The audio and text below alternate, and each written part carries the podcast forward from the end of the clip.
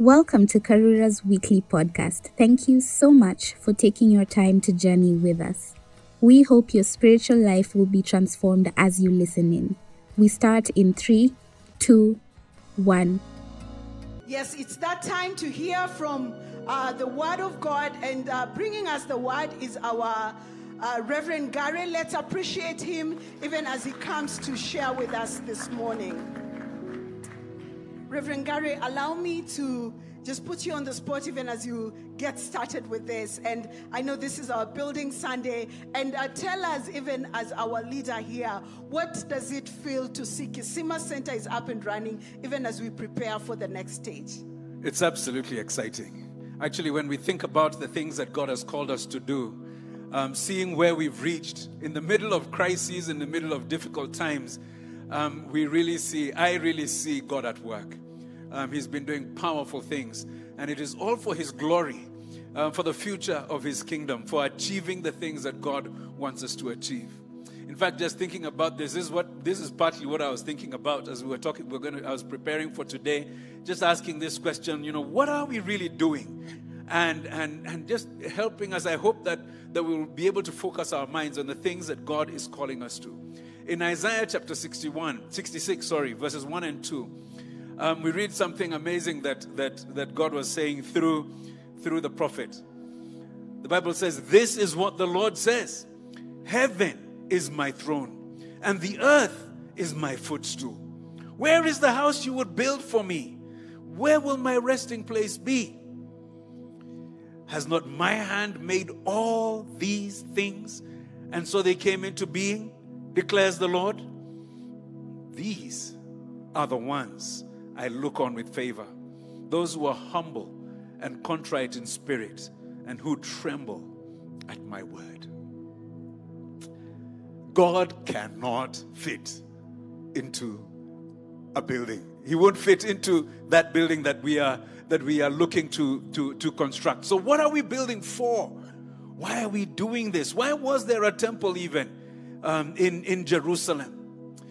You know, God has called us to build a place for worship and for community, a place where people can come together with a very special focus that is to meet together with God. And there's a, there's a way in which, you know, these special places, as they are, as, as people gather together to these kinds of places, it enables the experience of God's presence in another way, in a different way, because He chooses to be present here. But we must remember the God who is far, far greater than anything we could either think or imagine. He's far greater than the buildings and, and whatever else we can think that we can do for Him. He is the God that we serve. And the ultimate building that we are working on, in all honesty, is you and I, the people of God, the people that, that, that, that God has called together and has named the temple of the Holy Spirit. The Bible tells us that we are the stones within this amazing temple. So we are building a place ultimately for serving and building the people that God has redeemed through Jesus Christ. You know, the reason for everything that we do is to serve God. So that the resources that God has given to us, the resources that, that He has enabled us to have, we invest. We invest in enabling people, we invest in enabling even generations into the future to know God, to become Christ like disciples who, in their turn, will be engaging the world.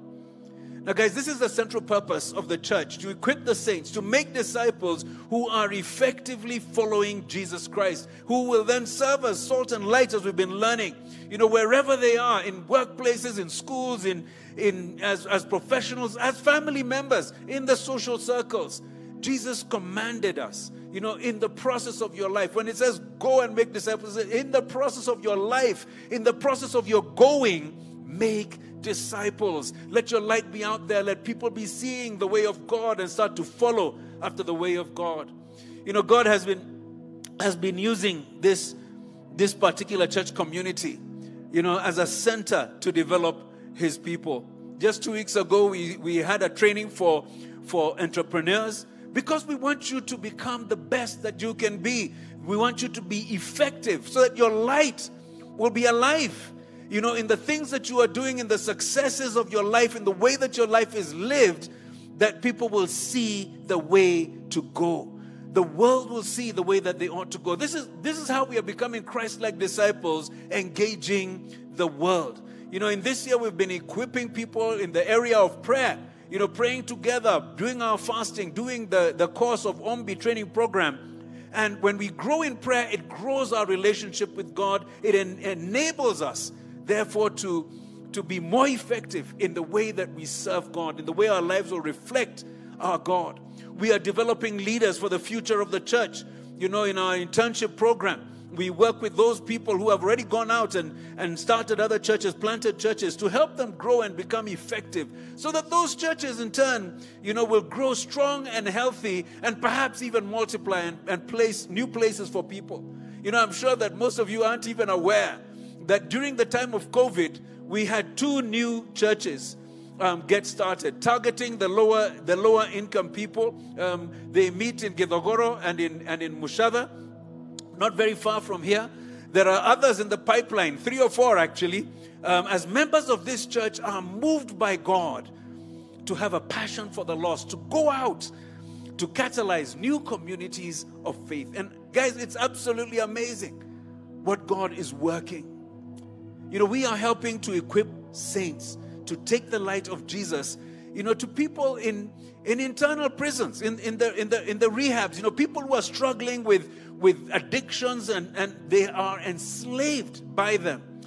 But we are also taking that light, the light of Christ, to people in physical prisons. And as a result, many people, many of those convicts have come to Christ. Some ex convicts are now pastors and they have planted churches and are, and are reaching people who are not in physical jails, but are still bound up by Satan. And they are freeing them. And there is so, so much more you know, carrying discipleship into high schools, into, into colleges, into primary schools.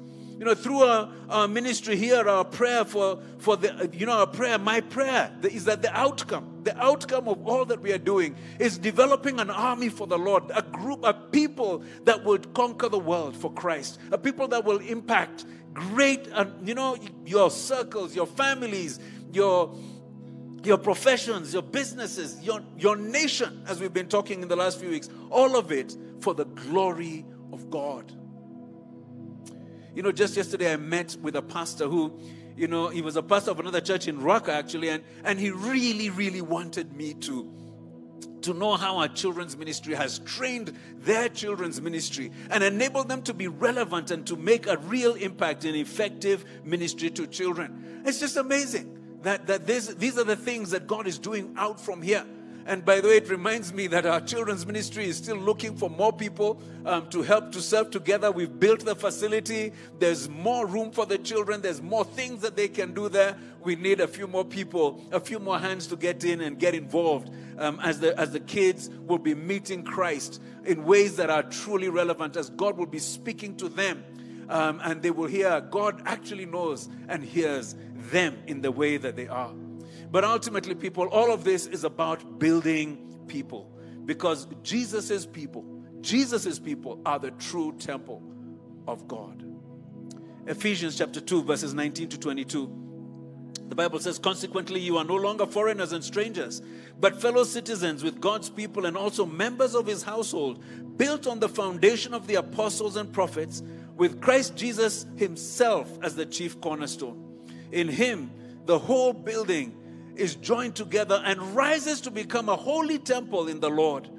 And in him, you too are being built together to become a dwelling in which God lives by his Spirit. That's the center of our purpose. Even as we build, we are building for the Lord. You know, a place in which the Lord's people will meet Him, will grow in Him, and they will, you know, it will be a place that draws community together enabling then that those people will become really powerful um, in impacting the world. It's a place for our families, for our friends, for, for people in our, in our wider community, for generations, for generations to come, as we are all going to be built together to become the temple of the Holy Spirit. You know, today is Pentecost Sunday. I wonder how many of you remember that. Today is Pentecost Sunday. It's a day in which we remember the coming of the Holy Spirit. And, and you know, it is it's an absolutely amazing that it's God choosing to be alive in us, to be in us, in our lives. It's amazing to me that God would choose to work in me, that He would choose to come and live in me and, and use me to impact other people. It's absolutely amazing. And He chooses to be in you and in you and in everyone who is there, even those of you at home who are observing this, this service over, over, over the different channels. He has chosen to be in you. Everyone who has believed in Jesus Christ, our suffering Savior. Pentecost is a good day to remember that what God is doing among us is building. He is building a holy temple in which He dwells. And that temple is us. God present in us, working in us and through us. And so, when we are looking at the work that He has called us to do in building our worship and community center, the, the, the whole thing is, is, is this challenge, this invitation to be partners together with Him in doing the things that God has called us to. You know, today, as, as, as you know, as, as, as we think about it as a day of giving, I thought we could take a quick look back at what we learned in our campaign, you know, earlier this year, redefining success concerning the whole area of giving. And we learned, you know, that it all starts with the integrated and enthusiastic life. That the core identity of our lives is, you know, and, and the security of our lives, the foundation of all our lives is that you are God's child. I am God's child. There's nothing bigger than that. That's that's you know it, that it becomes the center of who I am. It overcomes failure. It overcomes the world's success. It overcomes everything else. You are God's child. Right there, the highest level of success that we could ever hope for. The God of the universe, the God who made everything, including all of us, the King of everything, the owner of everything. That's who you have as you embrace Jesus. You are his child. And from that center, you start to view the Father's business. What does my Father want? You know, my Father owns the cattle on a thousand hills. My, the Father owns the whole universe. What does He want in my life? We're thinking God's kingdom, in which you and I are ambassadors, we are witnesses, we are stewards, we are servants of King Jesus. And the third thing that comes right there, right in the center, is that choice to give to give generously as a response to being a child of God. You know, it is part and parcel of building the kingdom of God. Giving generously, honestly, it affects and impacts every part of my life in you know within God's story.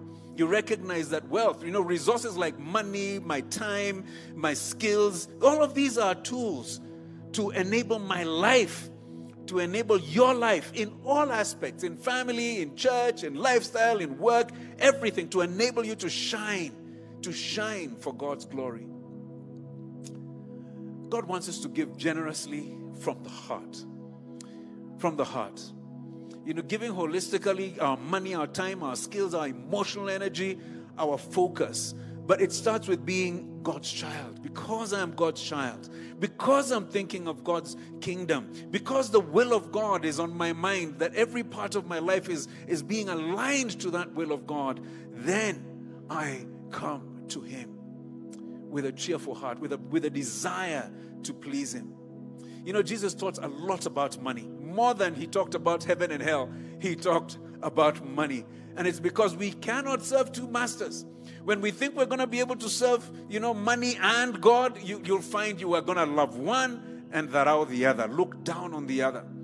That is our reality. And he wants us to recognize where we ought to put our lives. So that when we if we say that we love God, it will reflect in our desires, the things that we want to do for him. Jesus redefined generosity. In Luke chapter 21, verses 1 to 4, we have that story of that poor widow who, who comes to give, you know, um, in the temple, and she gives all that she had, just two little coins, very small value coins. And, and other people had come and they had been putting in major money, you know, far, far bigger monetary gifts. But in verse 3, this is what Jesus says he says, Truly, I tell you, this poor widow has put in more than all the others. All these people gave their gifts out of their wealth, but she, out of her poverty, put in all that she had to live on. She was choosing to be dependent on God. You know, to put God in, in the front, in the center of her life, making Him her priority, even above her own life. Amazing. And I think Jesus was helping us to see that our giving should reflect that we are dependent on God, that we are walking as his children. And this is a this is all part of our faith. This is this is what we are saying as we come before him. We don't just give out of our surplus. You know, we don't just give out of what we feel we can spare. Our giving comes from a focus on God, on putting God at the center. And it becomes an expression of how much we treasure Jesus and how much we treasure his kingdom. You know, Jesus, the, the ultimate, is the ultimate definition of, of, of generosity because he gave everything. He gave his life, giving up heaven and earth and all the state, I mean, giving up heaven, all the status he had as equal, you know, with the Father and coming down to be together with us. Being born into poverty, being raised in difficult circumstances, ending up with, with, with rejection and really being put down. And the Bible speaks about him being like a slave, becoming among us like a slave, and choosing to be obedient to death, even death on a cross. Even death on a cross. And that transaction at the cross is an amazing transaction because as Jesus died, in the fact that Jesus died, in exchange, we live. We have life. We have life forever and we receive so, so much, so much more. You know, we have actually received we received everything. You know, every blessing in heaven becomes ours. And and anything that is still outstanding, the Bible tells us in Romans 8:32, he who did not spare his own son but gave him up for us all, how will he not also along with him graciously give us all things? This is the kind of giving that God has given to us. There's a song, you know, what shall I render to Jehovah? For he has done so very much for me. What can we give? We give ourselves. We give out of what we have. We choose to give sacrificially. King David in 2 Samuel 24, he said he would not give to, get, to God what had cost him nothing. And we have the example given to us in Acts chapter 4, verse 36, in the time of the church. And the Bible says that Joseph, a Levite from Cyprus, whom the apostles called Barnabas, which means son of encouragement, sold a field he owned and brought the money and put it at the apostles' feet.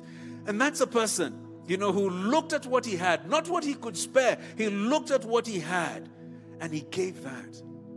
And very often there'll be an ouch when we give sacrificially. But something else that is just as often, you know, just as often follows is a deep satisfaction. This has been my experience a deep satisfaction that we have done something truly meaningful in serving God, something that God would look at and smiles at. In fact, I think it's just it's just a product of his his joy coming onto our lives and into our hearts. Ask ask this question Is what I'm bringing to God reflective of all that He has done for me? Not so that you will feel guilty. There is no condemnation for those who are in Christ Jesus. And what I want you to do is to recognize the greatness of what God has given. And then come to Him in thankfulness, a deep, heartfelt thankfulness. And then you're giving from the heart. Because goodness, you know, all this that you have received, what shall I render?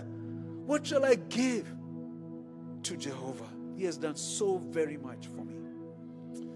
We also learned during that campaign that growing in generosity is one of the things that we should be doing as humble servants, growing in generosity as humble servants. And this means uh, humble stewards. This means that remem- remembering that everything that we have is from God. Everything. You know, often as, as, as our circumstances change, our circumstances improve, do we get caught up in consumerism? You've gotten a, a, promotion, your income has increased a little bit. What, what, what does that produce? You know, many times I think we can get caught up in consumerism. We can get caught up by, by the world's definition of success. That is, that, that is something that I have noted in my own life that is so easy You know, when there's more, to be thinking, you know, what can I give myself? And, and, and, and we need to change that. It's something I'm committed to fight as an attitude um, so that we, we, we look at this as an income, that increase in income, as a further opportunity in which to serve God, to serve God better. I really like the, the John Piper quote that Dr. Omar Joandi uses. And he says, This issue is not how much a person makes. The evil is being deceived into thinking a $100,000 salary must be accompanied by a $100,000 lifestyle. God has made us to be conduits of His grace. The problem really is that we think of ourselves as the source. We think that we are the source of our wealth. But Jeremiah chapter 22, verse 13, the Bible says, My people have committed two sins. God speaking here. They have forsaken me, the spring of living water, and have dug cisterns. They have dug their own cisterns that cannot hold water. I wonder whether you feel sometimes that like, like that, that that's how you're thinking, that, that it's all about my hard work, it's all about my resources, it's the things that I own. And, and, and when I'm giving something to God, I'm doing him a favor. Is that, is that, is that a reality for you sometimes? What is it that happens when, when we are thinking in this way? You know, we, what we can produce is limited, isn't it? It's limited. So so we hoard, we hold back, we we balance, we try and say, you know, this is this is what I can spare. We only give and we keep we hold on to this. We get tired of giving. As the challenges come and we start feeling we are being called, we get tired of giving. We even become resentful. Um, of the things or the things that need to be done. We become resentful even of people who are in need. And what we really need to understand is that we are not the source, that God God is the true source. The Bible in Deuteronomy says, you know, remember the Lord your God, for it is He who gives you the ability to produce wealth. So even if you think, I'm the one who has done all this work, all that you have in terms of ability, all the opportunities you have, everything, it has all come from God. And, and Jesus, and in Jesus, He has chosen to give you a well of life a well of life that is beyond any other that you can think of. You know, we pursue wealth, we pursue friends, we pursue comfort in our lives, thinking that that is how somehow we, we're going to find life, the fullness of life. But the truth is that money, possessions, friends, they don't give you life. None of them can. You must already have life in order to enjoy them. But true life is found in knowing God. Jesus said, Now this is eternal life, that they know you, the only true God and Jesus Christ, whom you have sent. And when you invest here, you are really investing in your life. You're really investing in true life. Everything else will finally count for nothing. As we heard and we learned from Jeremiah there, we, we, we have, we've been building cisterns, dams, you know, big ponds for ourselves, trying to keep this, this water, but they can't truly hold water. They leak. In the end, they fail. They become unusable. The true well of life is Jesus Christ. In John 7 37, the Bible says, you know, on the last and greatest day of the festival, Jesus stood and said in a loud voice, Let anyone who is thirsty come to me and drink. Let anyone who is thirsty come to me and drink. Whoever believes in me, as scripture has said, rivers of living water will flow from within them. This this is the offer of God. People, let's drink from Jesus. Drink deep from Jesus, and then we give generously. Generously as stewards, not the owners, as a channel, not the source, because the source is God. Today is Pentecost Sunday. May, may you and I find ourselves so filled with God. The Holy Spirit Oh Lord, Holy Spirit, descend upon us and fill us. Fill us that we, you know, would experience all that the Holy Spirit gives. He's the spirit of love, of joy, and of a sound mind.